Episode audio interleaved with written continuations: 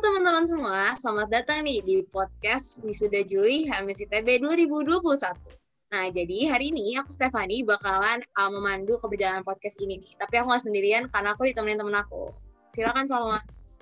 Halo teman-teman semua, kenalin aku sama YN dari Artemis 19 yang juga bakal nemenin kalian di podcast kali ini. Dan selama beberapa menit ke depan, kita bakal seru-seruan bareng, jadi stay tune ya, jangan sampai kelewat nih, dan harus banget didengerin sampai habis. Nah, uh, podcast kali ini nih berbeda nih sama uh, podcast wisuda-wisuda sebelumnya mungkin ya, karena podcast kali ini itu kita kan ngebahas mitos atau fakta. Jadi nanti uh, bintang tamu kita bakalan kita kasih kesempatan buat mengklarifikasi nih. Berdasarkan ada sesi klarifikasi ya?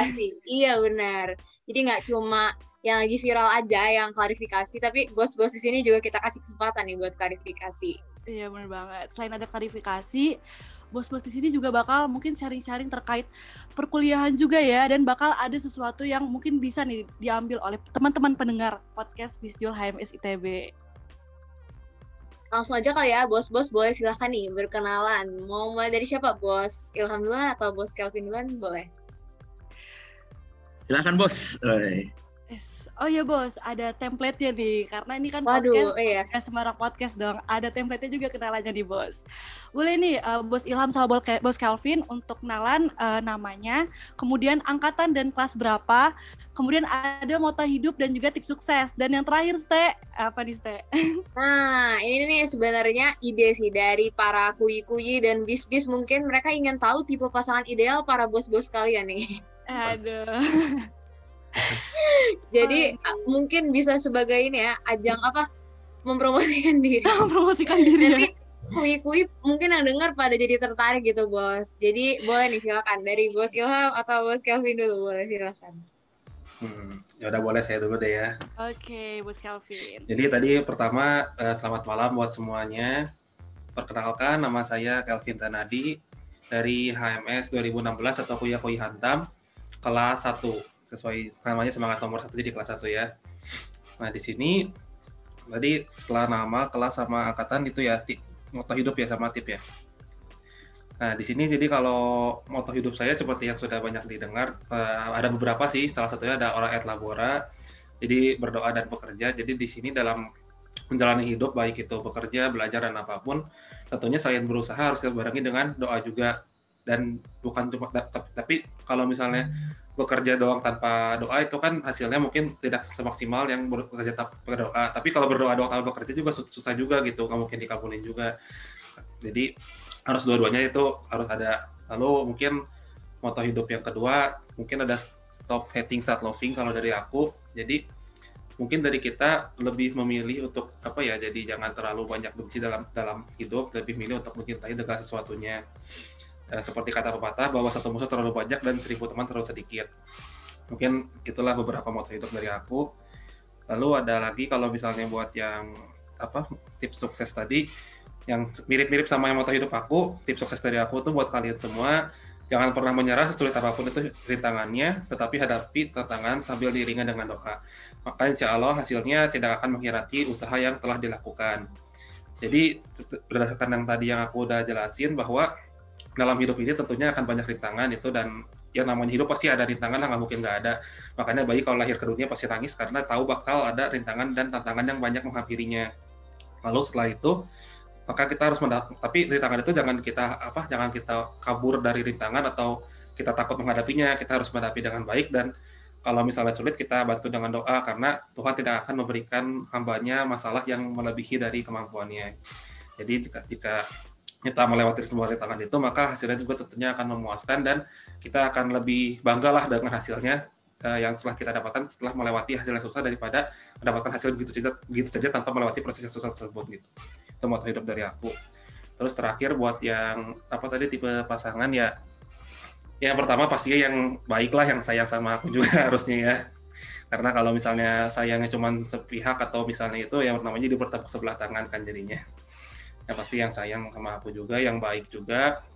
Terus ya, ya intinya kalau misalnya dari aku sendiri aku lebih mentingin sifat sih. Jadi kayak misalnya urusan fisik sama muka itu untuk untuk aku yang buat yang bonus lah jadinya. Yang penting sifatnya dulu baik yang mau nerima kekurangan aku nerima aku apa adanya juga. Terus yang mau sayang sama aku mau ya mau serius lah intinya. Sama yang mau apa ya tulus gitu maksudnya yang memberikan hatinya 100% lah gitu kalau soal muka sama fisik itu urusan bonus lah. Itu nanti setelah yang pertama tadi aku lihat dulu baru setelah itu baru yang berikutnya. Ya mungkin sekian aja dari aku. Apa mungkin ada yang masih kurang mungkin? Atau gitu dari perkenalannya? Udah mantap banget bos. Udah lengkap ya En iya mantap bos. Nih bos Calvin ini sekalian perkenalan sekalian memberikan pelajaran ya. Maksudnya kayak memberikan kata-kata yeah. motivasi juga nih thank you bos Calvin. oke okay, ya terima kasih banyak. Mungkin ya mungkin, mungkin kalau ada kesalahan tadi maaf ya kalau ada apa. Silakan dilanjutkan. Oh bos nanti jadi akhir minta maaf. Iya minta maaf di akhir bos oke oke oke. Sekarang lanjut ya. Ke bos berikutnya nih. Ilham. Bos Ilham. Oke, uh, terima kasih waktunya Termis dan tadi super sekali ya, Bos. Jadi mungkin uh, Bos Kelvin ini salah satu bos yang menginspirasi saya juga untuk melanjutkan jadi asisten baja. Kemarin tuh Bos Kelvin asisten bajaku. Jadi wih, keren banget sih Bos Kelvin sama Bos Andrew. Jadi coba apa ya following his footstep lah. Oke, okay. uh, uh, mungkin pertama-tama saya minta maaf ya karena pakaian saya mungkin lebih jauh lebih tidak sopan daripada bos Kelvin panas banget di Cibubur to be honest ya uh, jadi dari kemarin saya di interviewnya pakai kutang mulu um, mungkin uh, perkenalkan saya Muhammad Ilham Widiantoko uh, angkatan 2017 uh, kelas 4 jadi kalau ada anak kelas 4 yang dengerin ini uh, shout out ke mereka dan uh, yang tercinta pasti korlas gue Andrew Marvin Lehman eh Lehman apalah itu. Uh, untuk moto hidup ya tadi ya. Moto hidup, uh, aku setuju sih sama uh, Bos Kelvin. Banyak sekali sih moto moto-moto hidup yang keren keren-keren. Cuma yang mungkin uh, paling powerful uh, ke aku uh, itu cuma ini sih uh, perlakukan orang sebagaimana kita mau diperlakukan. Uh, kita kan nggak tahu mereka sedang uh, sedang struggle apa dan mungkin ini juga kata-kata yang boros untuk uh, berempati ya berempati pada manusia lain gitu jadi uh, kita nggak tahu uh, the battle that uh, people are fighting for jadi kita harus tetap menghargai dan dan kalaupun kita uh, apa ya tidak dilakukan secara tidak benar gitu ya kita juga harus memposisikan di uh, sepatu mereka juga uh, dan tips sukses dari aku sebenarnya um, aku lupa yang aku tulis soalnya aku baca WA ini uh, sesuai yang ditulis di LO. Saya aku lupa yang kemarin aku tulis di LO itu apa. Cuma uh, di sini aku konteks sukses tuh mungkin aku perkecil ya dari jadi bukan sukses jadi optimal aja deh karena menurutku sukses itu terlalu tinggi. Uh, dan kalau aku boleh perkecil lagi jadi uh, optimal dalam menjalankan perkuliahan, uh, mungkin aku cuma mau sharing tiga hal, yaitu uh, aspek bagaimana cara mengoptimalkan dari segi hard skill, soft skill, uh, kemudian sosial dan juga yang terakhir adalah manajerial. Uh, aku nggak bakal bahas tentang kekeluargaan, eh sorry bukan kekeluargaan, keluarga, keluarga, agama dan kesehatan karena itu kalian harus uh, put it first gitu ya dibandingkan apa pun. Cuma kalau dari hard skill, soft skill, aku cuma pengen ngasih tahu bahwa cintailah apa yang kamu kerjakan gitu ya. Uh, insya Allah itu akan uh, kamu akan menjadi ahli di situ. Kemudian untuk sosial, uh, gampangnya jangan menghilang dari HMS atau uh, simpelnya atau ruang lingkup kecilnya jangan ngilang dari kelas lah karena kalau kalian sudah di posisi seperti saya hal-hal yang kayak gitu yang akan kalian uh, rindukan. Dan yang terakhir dari manajerial sebenarnya uh, ini meluas sekali. Cuma yang aku pengen tekankan di sini adalah coba kalian manage dari segi waktu dan uh, mungkin emosional kalian sih kalau di TB ini. Dan terakhir mungkin tipe cewek ya. Uh, sebenarnya sama sih sama Bos Kelvin. Karena tipe-tipenya biasanya nggak jauh beda. Yang ada aja gitu ya yang ada aja. Cuma ya, yang pertama uh, pasti yang Islam. Karena aku berbackgroundnya Islam.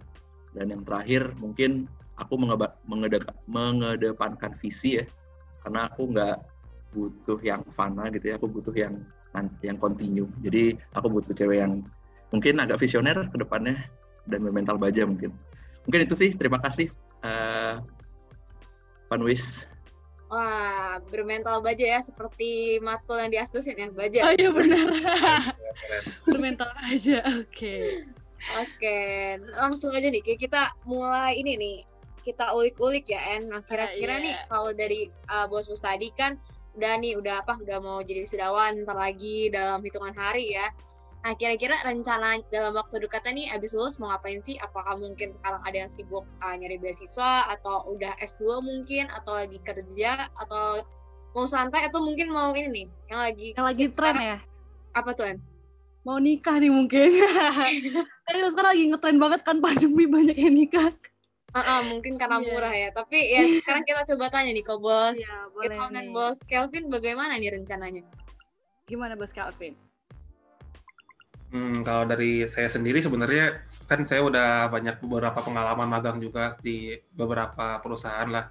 Seperti ada dari kayak saya industri, kemudian ada di Geostatika Utama dan lain-lain. Jadi eh, apa setelah melewati beberapa magang itu, kemudian terakhir-terakhir eh, orang tua saya nyuruh buat nerusin usahanya.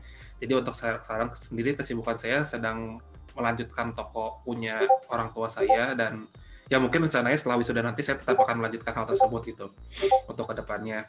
Dan yang pastinya ya kalau saya sih nggak akan nggak maksudnya buk, eh, dalam waktu dekat sepertinya nggak akan nikah dulu gitu maksudnya. Nggak akan ngikutin tren yang sekarang sekarang gitu. Karena menurut saya nikah itu ya sekali seumur hidup lah ini sekaligus pesan juga lah ya buat yang semuanya. Jadi kegiatan nikah ini sekali seumur hidup dan ya menurut saya harus dipikirkan matang-matang gitu. Karena perempuannya juga ya buat kalau di saya satu kali seumur hidup gitu juga gitu maksudnya. Ja- Jadi harus yang benar-benar serius, jangan sampai nanti misalnya udah nikah, amit-amit misalnya buat kebutuhan atau buat ekonominya atau buat mentalnya juga misalnya belum siap atau gimana, nanti yang kasihan ke anaknya sendiri gitu, gitu atau nggak ke istrinya. Itu ya salah satu pesan dari saya juga gitu. Buat yang misalnya udah mau nikah, siapin ya mental, ekonomi dan dan lain-lainnya mesti dipikirin matang-matang gitu. Jangan sampai udah nikah nanti nyesel atau misalnya eh, belum siap tapi jadi maksain gitu. Jangan sampai kayak gitu. Ya gitu menurut saya. Mungkin dari Coach Ilham, ya dari Ilham. Wah, ini ada ininya juga ya En, unsur-unsur apa? Motivasi. Dan motivasi, ini ya, insightful apa- banget ah. ya, mantap. Bener, Mantap. Calvin. Tapi bener itu poinnya tuh. Soalnya sekarang kan banyak kayak En yang masih apa stres Masih siswa. hidupnya, stres tugas terus kadang kita suka mendengar ya teman-teman kita aduh pengen nikah aja padahal emang nikah kayak main petak umpet gitu ya En gampang kan ternyata Ya, enggak gitu ya. bahkan bahkan saya ada tuh di berita siswa bosan sekolah akhirnya memutuskan untuk menikah muda itu ada loh. Oh ya, judulnya nih bosen sekolah online gitu ya. iya bosan sekolah online itu ada loh. Nah, kalau Bos Ilham gimana nih mungkin rencana ke Rencananya nih, depannya? Iya. Oke, eh, terima kasih terus tanyaannya ya izin menjawab. Mungkin dari aku karena aku mahasiswa fast track, jadi mungkin kesibukan aku masih seputar S2 aku. Karena setahun lagi aku udah harus ngurus tesis. Eh, dan juga mungkin kemarin kesibukannya eh, alhamdulillah diminta bantuan eh, dosen untuk ngerjain beberapa eh, risetnya dia. Jadi aku sekarang lagi ngikut itu. Eh, untuk ke depannya mungkin kesibukannya aku lagi galau sih sebenarnya. Eh, apakah aku eh, nyari kerja atau melanjutkan studiku. Karena kalau boleh jujur nih eh, aku tuh sebenarnya salah jurusan gitu. Aku harusnya ke teknik lingkungan. Eh, aku nggak terlalu suka sebenarnya tengah jalan eh, sipil. Karena aku lebih suka yang berbau keberlanjutan gitu. Jadi manajemen eh, lingkungan dan dan sejenisnya lah eh, nanti mungkin. Mungkin itu aku akan siapkan. Makanya tadi aku butuh banget nih pasangan yang bermental baja dan bisa bahasa Inggris. Soalnya ada rencana untuk keluar lah gitu. FYI karena tadi katanya boleh kan eh, menjual diri. Boleh, Boleh boleh, boleh, Bos. Nanti kita bikin form oprek ya mungkin ya buat Oh, gitu ya. Boleh dibantu. tahu pas udah dirilis podcast ini ada tuh. boleh boleh.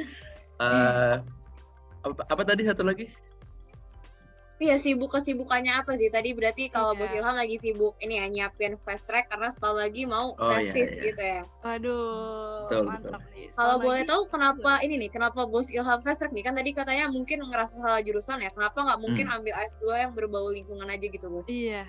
Oke, mungkin eh, ini pertanyaan yang banyak ditanya ke aku, terutama eh, pada bos-bos kalian yang eh, tahun 2016 eh 18 ya, karena kemarin kalau nggak salah mereka lagi sosialisasi PTSM dan kemarin tuh sebenarnya eh, apa ya eh, peluang untuk menjadi PTSM tuh sangat eh, sangat menurut aku sangat prospektif karena kemarin tuh benar-benar baru banget eh, COVID-nya parah banget gitu, jadi eh, kerjaan lagi susah banget dan kesempatan juga lagi dikit. Jadi why not untuk belajar lagi. Dan PTSM di ITB itu sebenarnya enak banget. Kalian cuma satu semester, dua semester nambah nambah aja gitu ya, nambah satu satu dua, kalian dapat gelar magister gitu. Jadi why not?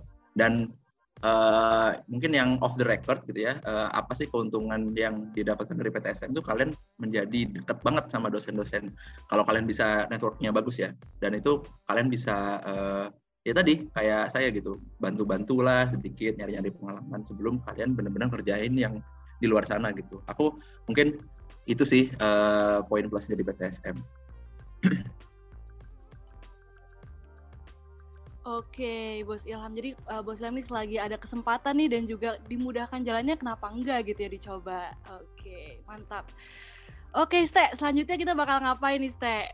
Mungkin tadi udah kenalan-kenalan ya sampai mm -hmm. rencana terdekatnya, rencana jangka panjangnya pun kita udah tanyain ya. Nah, iya, sekarang mulai nih juga... ke mata acara. Bener. Uh. Ini mata acaranya nih, En. Mata Klarifikasi acaranya... gitu, mitos atau fakta. Atau fakta. kita mulai dari bos Kelvin dulu ya nih. Kita yeah, udah mengumpulkan dari intel-intel di bumi sipil nih. Silakan Sumber N, apa N? Iya. Oke, okay, untuk Bos Kelvin ya. Gak usah deg-degan Bos Kelvin. Santai aja, Bos.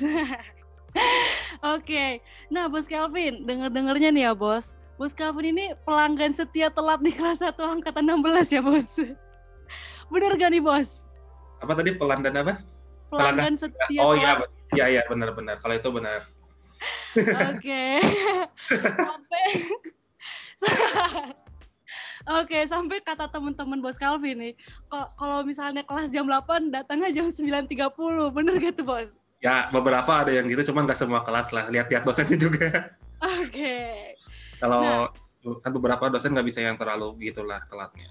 Oke, okay. nah ngomong-ngomong tak telat telat nih bos, hmm. bos Calvin pernah nggak sih kayak ketahuan gitu sama dosen gitu, kayak uh, gara-gara telat ini ketahuan sama dosen atau selama ini aman-aman aja nih bos? Ada nggak nih? Kalau aman-aman aja ada nggak nih jurus jitunya gitu bos? Uh, kalau ketahuan sama dosen saya kurang tahu juga. Mungkin beberapa ada yang ketahuan cuman dosennya nggak tahu cuek juga atau gimana gitu ya kayak nggak peduli. Cuman dosennya selama ini uh, kan karena saya ya maksudnya kalau ke kelas jarang bawa tas juga gitu ya. Jadi maksudnya dan maksudnya kalau ke kelas juga banyaknya duduk di belakang gitu sama cari-cari waktu lah kadang-kadang misalnya kayak dosennya lagi ngeliat atau dosennya lagi keluar atau gimana jadi kalau saya biasanya ya paling yang ketahuan sama teman-teman aja, makanya teman-teman tadi kan sampai ada kayak gitu kan. itu gitu. Kalau misalnya dari dosennya sendiri, saya mungkin lihatnya kayak dosennya lebih cuek lah. Kalau dosen kan mungkin dianggapnya udah mahasiswa lah gitu kan, udah tahu kewajiban dan tanggung jawabnya masing-masing gitu. Jadi mungkin kalau telat juga harus bisa ngajar materi sendiri, harus bisa nanya-nanya ke teman atau misalnya ya coba cari-cari materi.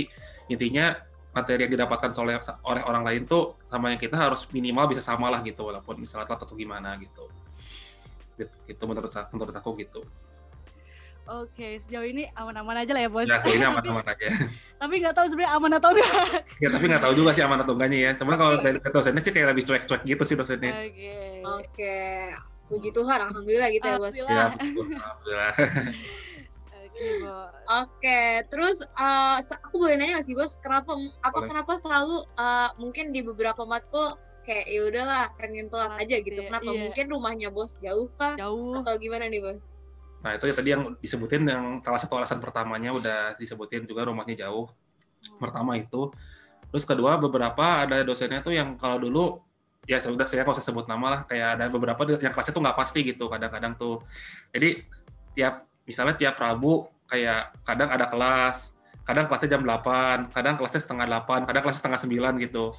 Nah, jadi saya suka males gitu. Kadang kalau misalnya udah nyampe ke sana, tahunya tiba-tiba kelasnya batal gitu. Uh, misalnya tiba-tiba kelasnya batal atau tiba-tiba misalnya dimundurin gitu kan. Jadi suka kecepatan atau gimana. Jadi kadang saya suka nanya dulu ke teman gitu, uh, datang nggak atau gimana gitu. Jadi kalau dijawab udah datang atau gimana, nah baru saya nanti kayak baru berangkat gitu makanya. Nah terus kedua karena rumahnya jauh juga jadi ya lumayan makanya jadi kayak agak lama gitu itunya. Jadi mencari kepastian dulu ya bos. Ya, ada dosennya nggak nih kalau nggak ya, ada. Suka, suka suka suka random gitu. Kadang, ya? kadang datang, kadang enggak, kadang mulainya juga jam berapa nggak tahu gitu. Suka suka dosennya kan kadang-kadang gitu.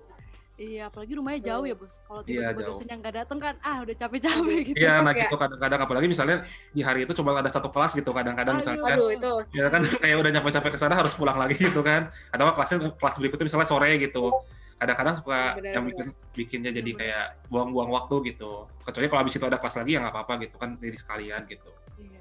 ya salah satu alasannya itu gitu Kita aja Oke. Ste, yang ngekos aja tuh males ya kalau cuma satu Iya, iya sehari. apalagi rumahnya jauh ya. Aja, ya iya. itu dari rumah saya ke kampus bisa 40 sampai 45 menit itu Waduh. Oh, Cuma capek di jalan lumayan. ya. ya nah sampai di jalan makanya Jalan-jalan. jadi kadang dari ke jalan. dulu gitu Takutnya kan nanti yang kan saya bilang jadi bolak-balik gitu kan tapi ya itu yang buruk lah jangan ditiru lah itu kebiasaan buruk gitu. dosen-dosen nih kalau ngelihat podcastnya mungkin bisa menjadi apa ya saran ya mungkin ya. Iya. Tapi nggak semua dosen Online gitu, beberapa ya. Iya beberapa. Kebanyakan lebih tertib kok, lebih bagus dosen-dosennya. Oke. Nah, oke, Bos Kelvin sudah klarifikasi yang pertama nih. Nah, yang berikutnya Iya. nih, Bos Ilham. Dengar-dengar katanya jumlah matkul yang Bos ambil lebih sedikit dari jumlah lomba yang Bos ikuti. Benar atau enggak nih? Waduh, eh, tergantung semester mana ya. Waduh. Waduh. Jadi eh, itu semi bener, eh, somewhat bener, somewhat enggak sih. Jadi eh, aku tuh tipe orang yang ngambil di awal banyak. Jadi eh, semester 7, semester 8 tuh aku eh, kayak ya udah have have the time of my life aja gitu. Dan benar eh, semester 7 tuh aku eh, eh semester 8 semester 8 aku cuma ngambil tiga matkul, sedangkan lombaku plus conference ya ini udah ada conference ada lima jadi ya lebih banyak lombanya daripada matkulnya jadi eh, memang benar itu fakta Oke, kalau benar itu fakta, aku pengen nanya nih, lomba yang paling berkesan, mungkin yang paling bikin bahagia atau yang bikin nangis mungkin boleh Iya. diceritain yang mana bos yang Boleh nih, berkesan. Bos. Hmm, aku harus mention eh, perlombaan eh, manajemen proyek sebenarnya ini bukan manajemen proyek eh, sipil tapi ini lebih ke arah eh, manajemen proyek in general eh, diselenggarakan oleh Project Management Institute. Nah, eh, sebenarnya biaya pendaftarannya pun itu sejuta habisnya gitu. Dan itu internasional gitu, eh, ajang Asia Pasifik. Kemarin kita merepresentasikan Indonesia. Nah, eh, kenapa ini berkesan? Sebenarnya bukan dari eh, apa ya dari notaben eh, lomba yang internasional sebenarnya, karena aku bisa ngajak teman-teman belajarku. Jadi teman-teman belajarku tuh eh, mereka tuh pinter banget sebenarnya.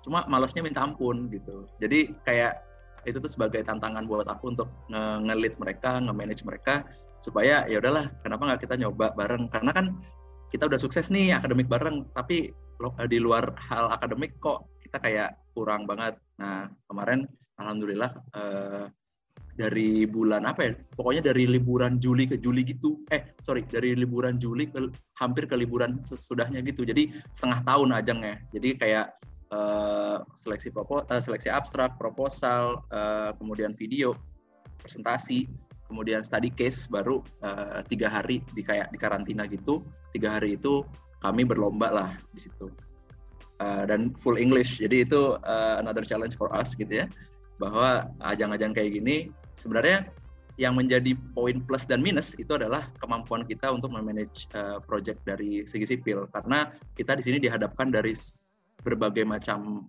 keahlian.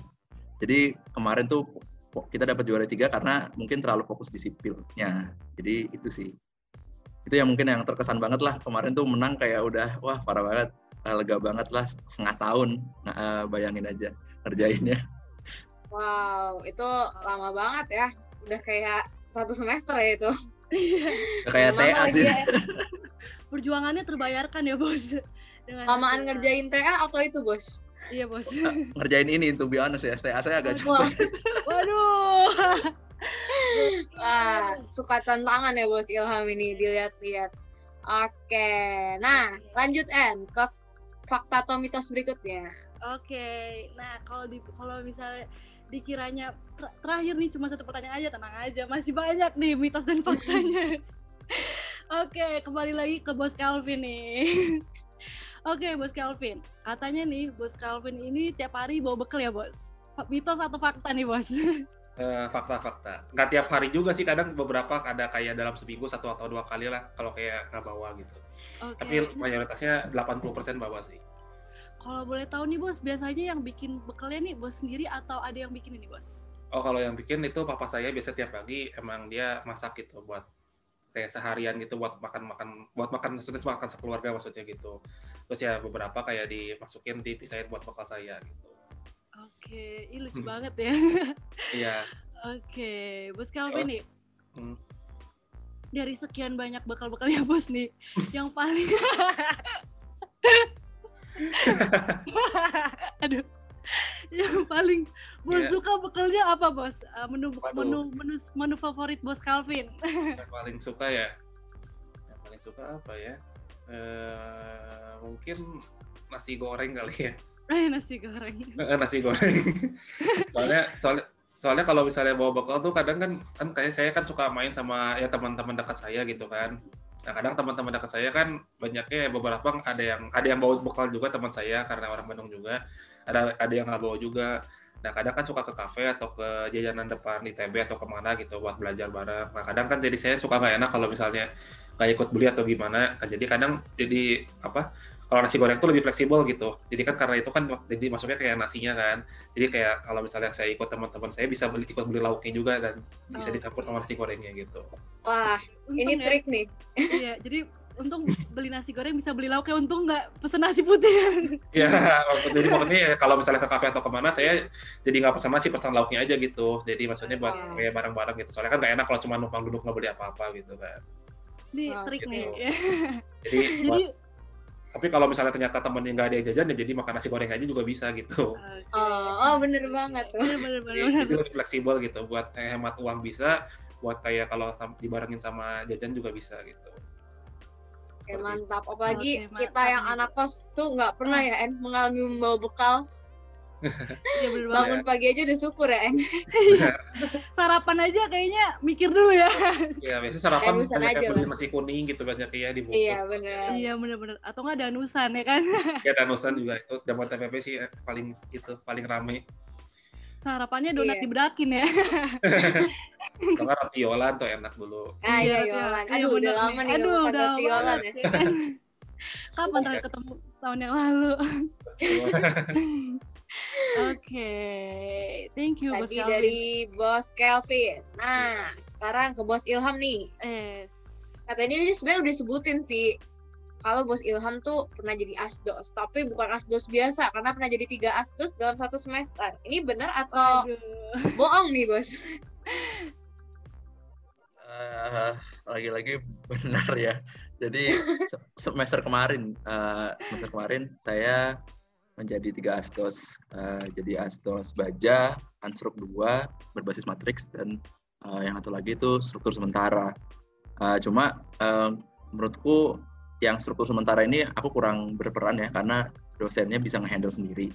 Jadi cuma record aja saya tiga eh, asdos. Cuma yang aku eh, banyak berperan tuh di Baja sama di Unstrik 2. Eh, Unstrik ya.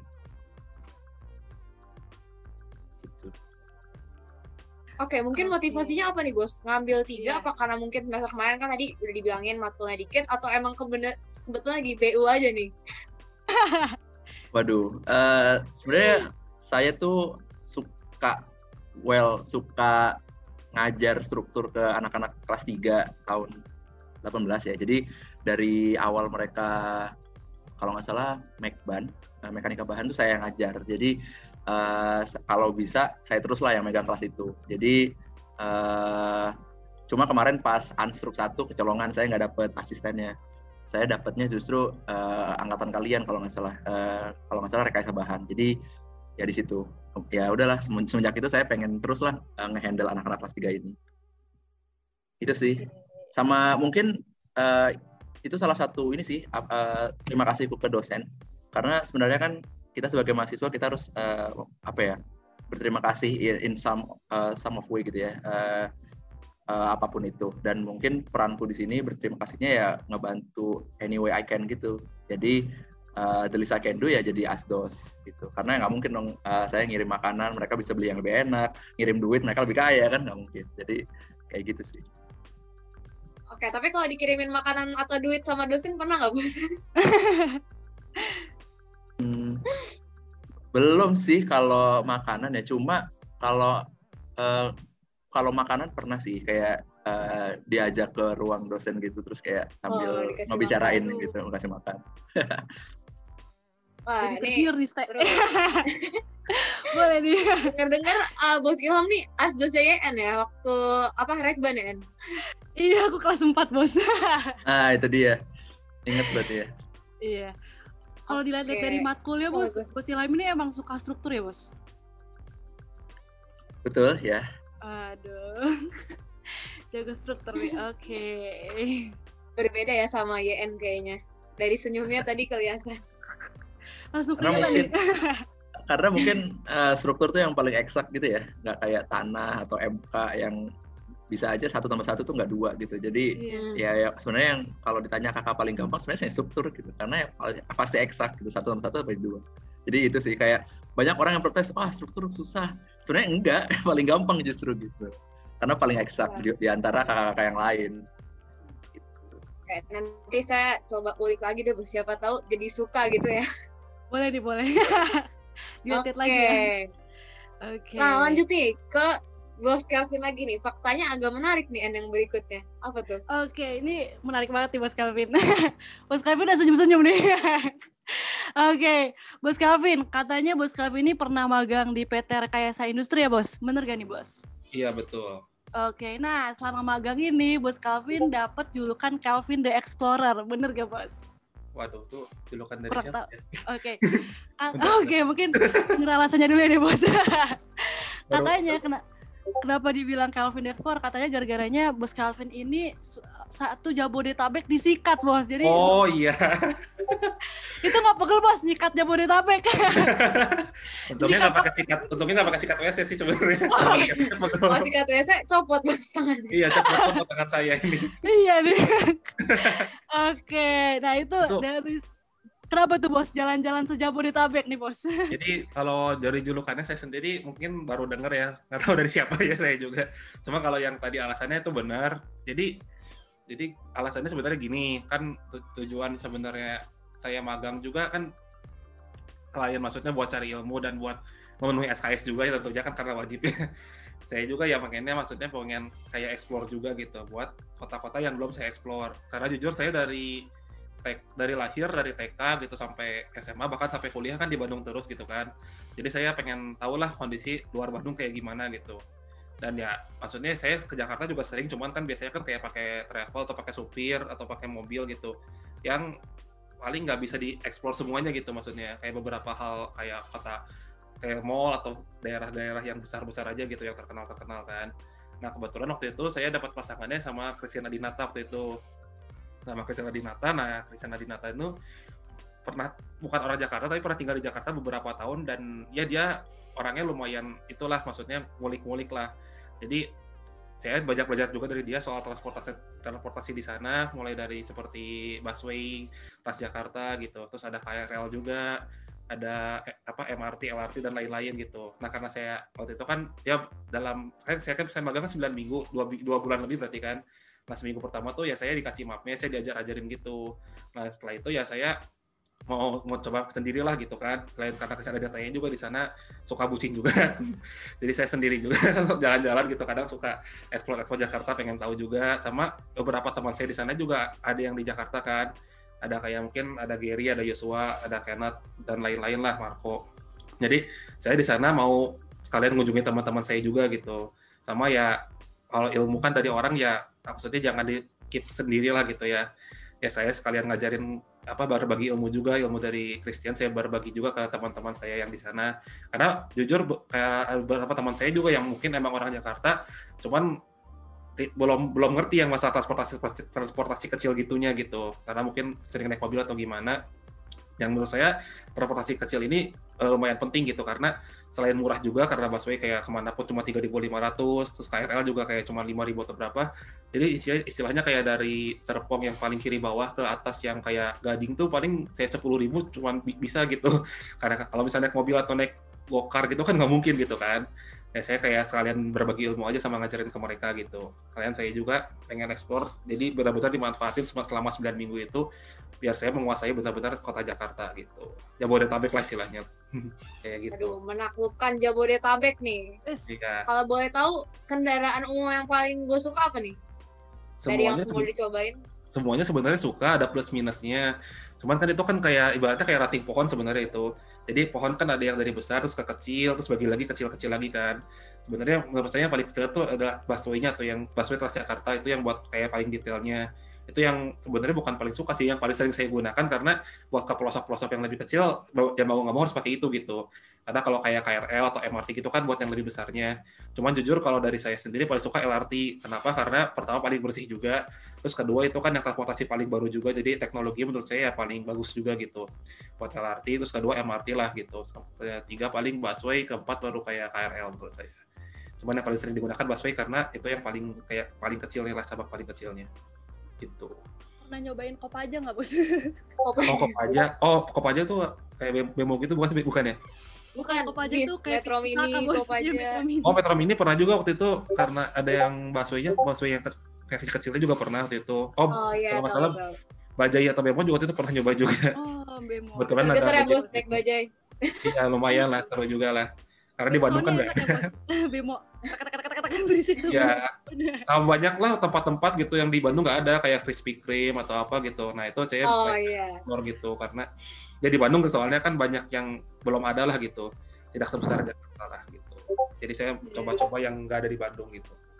Kalau. Depok pernah nggak bos Depok? Oh iya Depok. Depok, Bekasi. Depok paling ya itu sih paling kayak di stasiunnya doang lihat UI-nya doang sih kayak nggak nyampe ke dalamnya soalnya waktu itu waktunya kan terbatas juga ya kerja kan Senin sampai Jumat jadi paling kayak kalau Senin sampai Jumat eksplornya malamnya doang ya paling sekitar daerah tempat kerja doang kayak Jakarta doang kalau yang jauh-jauh tuh paling biasanya cuma Sabtu Minggu doang gitu karena waktu itu kan liburnya Sabtu Minggu doang pas magang Oke, mantap tuh bos kalau ke Depok. Terus Ilham pernah nggak nih di Panas datang banget. di, di gitu? Oke, mungkin belum pernah ya sampai ke Cibubur. Oke, sekarang kita mungkin lanjut ke orang Cibubur langsung nih. Ke Oke. Bos Ilham. Oleh Tadi Pertanyaan berikutnya. Pertanyaannya, kok saya tadi putus-putus? Belum, belum. Oh, iya. sabar Udah sabar kedengeran belum? Oke. Oke bos, kayak tadi agak terputus nih Stefani. Halo, halo. Udah Masuk, kedengeran belum? Oke, udah. jadi pertanyaan Oke. berikutnya nih.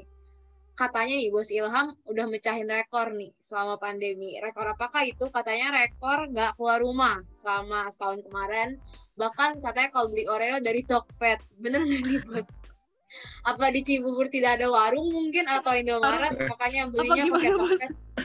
Wah, Atau saking iya. mager bos? Waduh, oke. Eh, lagi-lagi kok bener banget. Ini teman-teman saya mantap juga ya. Eh, Emang Benar, intel, benar. bos. Iya, bener juga gitu. Jadi eh, sebenarnya bukan karena kita mager ya. Jadi orang tua saya itu parnoan eh, pada COVID ini. Dan itulah mengapa sebenarnya eh, satu tahun setengah ini saya emang gak keluar rumah sama sekali. Eh, paling keluar rumah tuh, eh, maksudnya saya mungkin definisi saya keluar rumah itu ke suatu tempat nongkrong gitu ya. Jadi paling kalau tidak esensial kayak vaksin kemarin, eh, kemudian kayak mungkin grocery pun ke tempat-tempat yang hy- hygiene banget kayak Loka, Hero gitu-gitu nggak berani yang ke Alfamart gitu. Nah, kenapa ya tadi karena mungkin orang tuaku eh, sangat eh, sangat parnoan dan tadi bukan Oreo sih sebenarnya eh, beli di Tokped eh, itu sih eh, teh Sariwangi. Kar- Kenapa? Karena di Hero deket rumahku tuh nggak ada. Paling murah tuh kayak Dilmah Tea gitu kan. Lumayan bos. seratus ribu. Cuma buat beberapa kantong doang kan Dilmah Dilmah gitu. Jadi kemarin tuh saya pengennya cuma Sariwangi doang. Jadi ya beli Tokped mahalan ongkir daripada box mungkin bisa Iya, endorse beli. Bos Ilham dan keluarga ya mungkin habis ini. boleh Kayaknya boleh saya Diongkir dapat Sariwangi ya bos. makanya saya beli banyak gara-gara ongkirnya aja Oh. mahal iya sih bener bos. Berarti Oreonya salah nih ya bos. Yang bener ya Sariwangi. benar ya Sariwangi Tapi benar, Tokpednya benar ya. Oke. Bener ya bos. Oke. Keren juga nih teman-temannya Bos Ilham ya sampai detail nih tahu Iya, Bos Ilham beli apa. Iya. Oke, lanjut. Ed. Oke, sekarang gantian lagi nih ke Bos Kelvin. Bos Kelvin, katanya Bos Kelvin ini unitnya Urpa ya, Bos? Bener gak tuh, Bos? betul betul Urpa Oke, ya betul. Oke, nah keren banget nih. Tapi kalau kata teman-teman Bos Kelvin nih, prinsip renangnya Bos Kelvin itu gaya renang boleh salah, yang penting tetap cepat. Bener gak tuh, Bos? oh iya dulu awal-awal emang gitu sih bener Oh, awal masuk Urpa ya, Bos? ya awal-awal emang bener kayak gitu karena ya maksudnya kalau dulu kan ala, di Urpa kan ada grading namanya kan kalau nggak salah Heeh. mungkin di, yang Urpa tahu lah ya Jadi kalau nggak salah di bawah 30 detik tuh dapat grade A kalau nggak salah. 30 sampai 50 tuh B. Nah, terus 50 sampai 1 menit setengah itu C kalau nggak salah. Terus di atas itu baru D kalau nggak salah kan. Nah, jadi dulu ya namanya kan kayak baru masuk ya kayak pengen ujuk diri lah istilahnya kan ya. Sebelum dilatih gitu kan pengen dapat grade-nya yang setinggi mungkin gitu. Karena pas waktu itu pas grading tuh jujur eh, kebenaran grade-nya tuh nggak dilihat gitu. Jadi kayak dia cuma bolak-balik dari ujung ke ujung 50 50 meter berarti terus dihitung waktunya berapa gitu. Jadi ya atau ngejar waktu doang gitu buat grade-nya biar bagus gitu kan gitu Oke. Ada gaya khusus gak bos? Iya, Pakai nih. gaya apa mungkin? Kayak kupu-kupu terbalik Gaya ya. lele atau- mungkin Gaya atau lele. Gaya teripang mungkin ya bos. kalau di kalau di renang sih saya paling suka sebenarnya gaya bebas sih soalnya menurut saya gaya bebas tuh gaya yang paling cepat menurut saya Oke, dibanding gaya gaya bebas ya bos. Bebas Iya. mau benar atau salah. ya bebas salah bebas pokoknya bebas aja yang penting nyampe ya. iya yang penting Nyampe. capek gitu Oke. Ya. paling menguras tenaga juga sebenarnya tuh gaya sih cuman ya menurut saya paling cepat juga dibanding gaya-gaya yang lain gitu Oke, gaya-gaya. Oke. Iya. Multi-talent ya bos Kelvin nih. uh, mulai dari traveler, terus Eh. berenang. Renang juga bos Kelvin. Iya, Mbak. oh sama yang tadi travelers ada ta- alasan tambahannya sih. Jadi kan Apa tuh bos? sama kayak orang tua saya juga kan orang Bandung juga kan. Jadi ya mungkin mereka juga kayak belum beberapa ada belum mencoba kayak makanan-makanan atau minuman atau barang-barang yang di Bandung nggak ada gitu. Jadi salah satu saya travelnya juga sebagian karena buat kayak oleh-oleh juga gitu alasannya. Karena biasanya seperti kayak tiga minggu sekali kan saya pulang Bandung juga. Jadi saya sekalian bawa, bawain buat kayak orang tua saya biar tahu juga nih kayak di Jakarta ada ini ini, ini gitu yang di Bandung nggak ada. Itu alasan lainnya. Oke, lucu banget. Apa tuh bos oleh-olehnya? Boleh dikasih tau nggak nih? Khas Oh, Jakarta oleh-olehnya kalau mama saya suka itu Bika Ambon dulu mereknya apa ya? Lupa namanya. Pokoknya Bika Ambon lah, Bika Ambon itu unik kayak ada yang pandan, ada yang red velvet gitu. Terus, Oh. Tapi kamu dan terus ada juga kayak crispy cream di Bandung kan dulu belum ada. Terus Bener-bener. Singkutang juga dulu kan di Bandung belum ada kan. Zaman Iya, saya iya. magang dulu Singkutang, terus ada Wanso ada yang kayak banyak lah gitu. Oh, boba-boba gitu. boba-bobaan ya? Iya, dulu kan di Bandung belum ada tuh kayak Iya. gitu-gitu. Terus beberapa ada yang terkenal sih kayak nasi goreng kebon jeruk gitu-gitu kan di kayak lumayan terkenal gitu. Sama ada kayak martabak apa ya namanya pecenongan kalau nggak salah kan. Ah, iya, Oh, iya. iya. banyak lah pokoknya yang kayak beberapa hal kayak unik-unik di Jakarta gitu. Terus ada kayak Makanan ketoprak, khas tradisional iya. Jaksel banyak ya. betul, ketoprak, kerak telur gitu. Eh, Banyak banyak. Mantap. Sebenarnya di Iya, Bandung juga ada sih kayak kerak telur ketoprak itu, cuman rasanya kayak di Jakarta. Oke, kayak lebih kalau dari sumbernya langsung kalau- gitu. Oke, kalau Stefani bukan kerak telur tapi keraknya doang telurnya ketinggalan. Kerak Kayak gitu ya. dong, En. Kayak Iya. gitu ya. Ini orang Depok suka menghina warga Jakarta nih. Padahal, padahal Jakarta coret ya. Di Jakarta coret Depok. Jakarta coret di Jakarta pinggiran ya. Iya. Oke, sekarang kita kembali lagi nih ke Cibubur. Aduh. Nih katanya dengar-dengar Bos Ilham nih suka menghabiskan bahan-bahan di lab beton, tetapi es krim di kulkasnya nggak habis-habis nih. Gimana nih Bos ceritanya maksudnya? Jadi yang dicemilin bahannya apa? Iya, mungkin Bos nyemilin semen terus akhirnya es krim di kulkasnya nggak dihabisin atau gimana Bos? Iya, eh, waduh. eh, ke- sebenarnya eh, ya kalau ngabisin bahan di lab sebenarnya eh, benar-benar salah sih karena eh, pada saat tahun berapa tuh? Eh, tahun kedua saya eh, pas saya jadi kalau nggak salah pas saya ngam semester 4 itu tuh saya udah mulai lomba-lomba gitu kan. Eh, dan kemarin tuh eh, dapat beberapa sponsor gitu dari anak S2 untuk menggunakan eh, abu terbangnya atau fly ash-nya. Kemudian kemarin kita juga disponsori eh, dapat ini apa silika fume gratis dari lab. Jadi pas tahun lalu tuh pas saya ya jadi kayak kalian ini eh, abis rekayasa bahan tuh saya wah bersemangat lah eh, ngerjain rekayasa-rekayasa gitu. Eh, mulai-mulai lomba dan mulai-mulai riset. Kemarin ada riset tentang eh, geopolimer konkret eh, beton tanpa semen jadi 100% nggak pakai semen sama uh, beton mutu tinggi pakai uh, abu terbang dan silika fume. Intinya uh, saya tuh kayak tim saya tuh nggak mau rugi gitu. Jadi kalau ada di lab ya kenapa nggak? Kayak nebeng nebeng S2 S2 gitu yang lagi nge-lab gitu. Jadi banyak dulu tuh lab hidup lah gitu. Uh, yang lainnya habis ngelap tanah saya masih nyangkul nyangkul semen. Ham kayak dikatain kayak ham nggak lulus rekban lu gitu. Enggak lah. Tapi uh, sebenarnya itu lagi lomba aja. Uh, kemudian es krim ya. Ya I love ice cream gitu ya. Saya uh, orang-orang yang tipe sangat suka es krim tapi saya ada gen diabetes gitu jadi agak ironi gitu ya. Saya apa yang saya cintai akan membunuh saya nantinya gitu ya. Ya, amit-amit enggak gitu. Dan sebenarnya bukan apa ya es krim saya tuh sekeluarga suka es krim jadi kita beli banyak banget gitu es krimnya jadi nggak habis-habis jadi bukan berarti saya nggak makan atau makanan beton aja nggak tapi emang es krim saya banyak jadi sehari dua pun masih nyisa banyak gitu Oke, Aduh, mungkin bos... karena Cibubur panas juga ya, oh, Bos. iya, bener-bener ya. Oh iya, benar.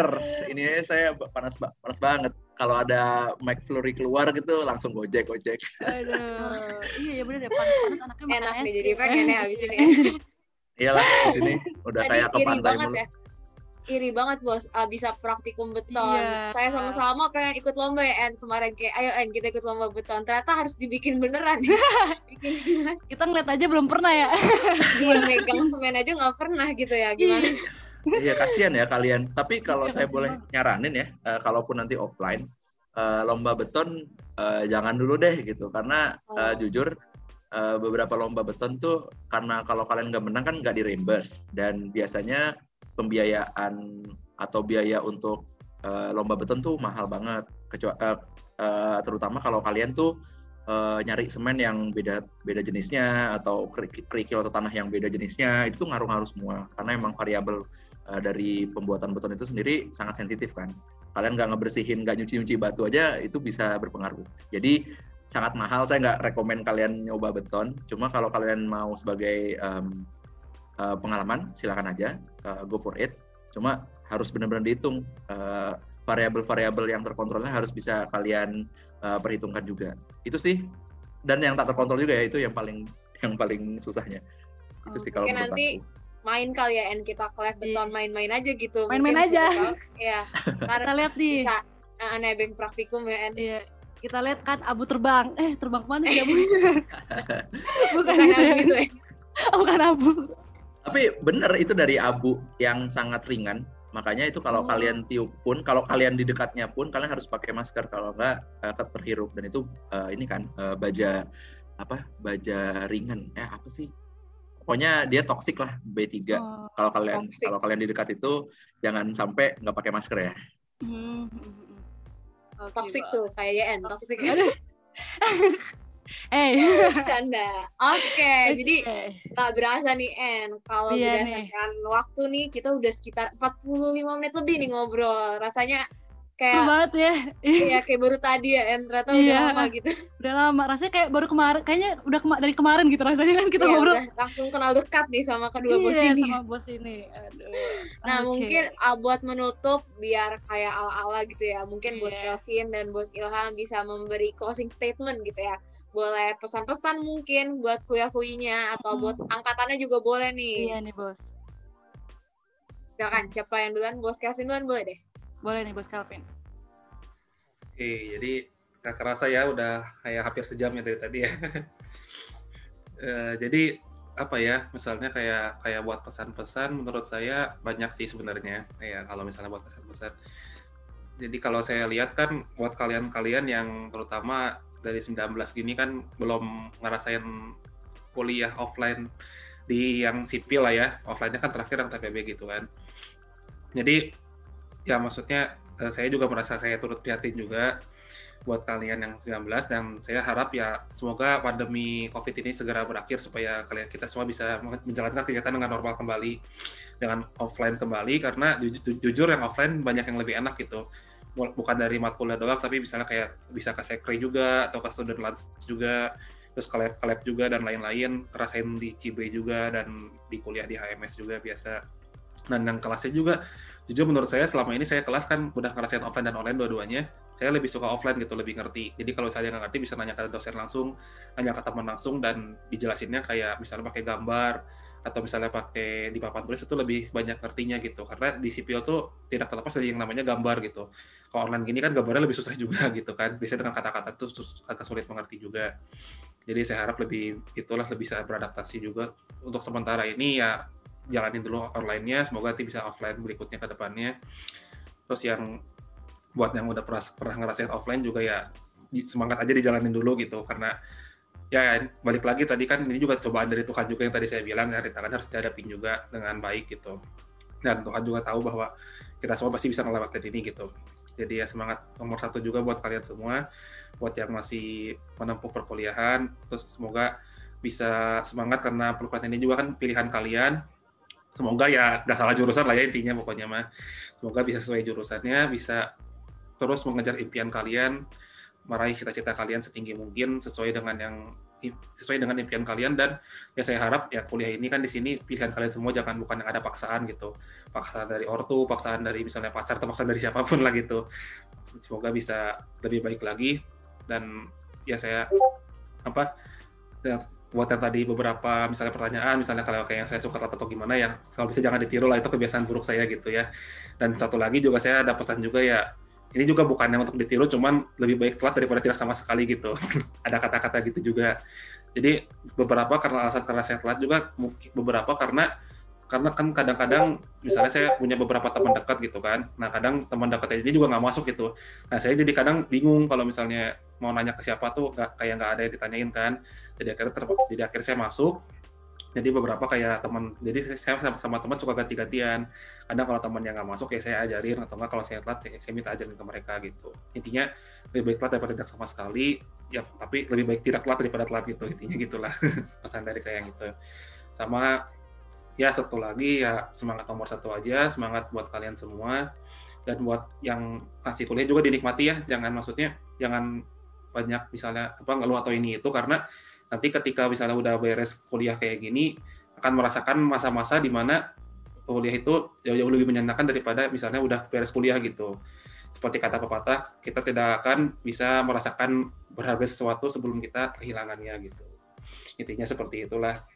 Kayak kalau misalnya di SMA kan suka kayak saya sendiri suka kangen SMA, kangen masa-masa kuliah zaman dulu lagi gitu, kangen sama teman-temannya, sama suasana-suasananya gitu, sama kesenangan dan lain-lainnya yang sekarang mungkin tidak akan bisa dinikmati kembali gitu. Kita harus move on, kayak ada show must go on, kita harus move on ke depan. Jadi selagi masih ada dinikmati sebaik mungkin karena segala sesuatu akan ada masanya, akan ada awal, akan ada berakhir dan tidak ada yang abadi gitu. Dan satu lagi saya minta maaf jika di podcast ini saya mungkin ada kesalahan kata, salah pengucapan atau salah apa pun, misalnya menyinggung atau apa, nggak ada maksud sama sekali mohon dimaafkan gitu dan mungkin terima kasih sudah atas perhatiannya. Sekian dari aku Kevin Aradi HMS 2016 15016 Wih, merdeka bos. merdeka. Mantap, bos Kelvin. Mantap. Sudah ditutup sama bos Kelvin ya. Sekarang tadi ada maaf-maafan. ya, kamu ada maaf-maafan. Oke, bos. Sekarang ke oh, ya, bos Ilham. Silakan. Gak apa-apa kok kalau udah ditutup saya juga. uh, oh, bos udah terlanjur ngomong. Oke, okay, um, mungkin pesan-pesan uh, terakhir uh, untuk bos bisa ya gitu ya. Uh, uh, bos Antam, terima kasih atas pembelajarannya. Terima kasih juga untuk menjadi role model saya pada saat saya menjadi kuliah PI bos.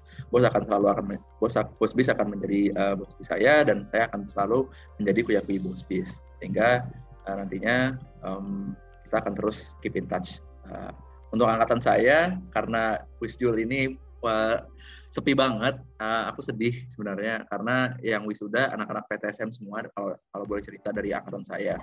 Jadi uh, untuk angkatan saya tetap semangat, uh, jangan lupa tadi benar kata bos uh, Kelvin, jangan lupa berdoa bahwa ini ada cobaan dan sebisa mungkin pertahankanlah rasa yang kita terus serukan nih di HMS yaitu semangat nomor satu gitu. Karena memang di sinilah semangat nomor satu kalian akan digunakan. Uh, untuk kuyakui saya uh, 2018 dan 2019 ya berarti ya. Um, tetap semangat. Uh, jadilah pribadi yang uh, terus apa ya uh, meluangkan waktu untuk belajar both academically saya tekankan dan juga uh, secara HMS karena uh, sebenarnya tadi tidak hanya hard skill, mungkin soft skill kalian yang harus dikembangkan. Dan mungkin pesan saya dan mungkin ini uh, regret saya pada saat saya sudah di tahap ini uh, mungkin adalah kalau bisa nih uh, jadilah pribadi yang bermanfaat bagi lingkungan kalian, lingkungan sekitar kalian. Karena uh, kalau kalian sudah di tahap seperti saya ini, ya all you have is the memories gitu.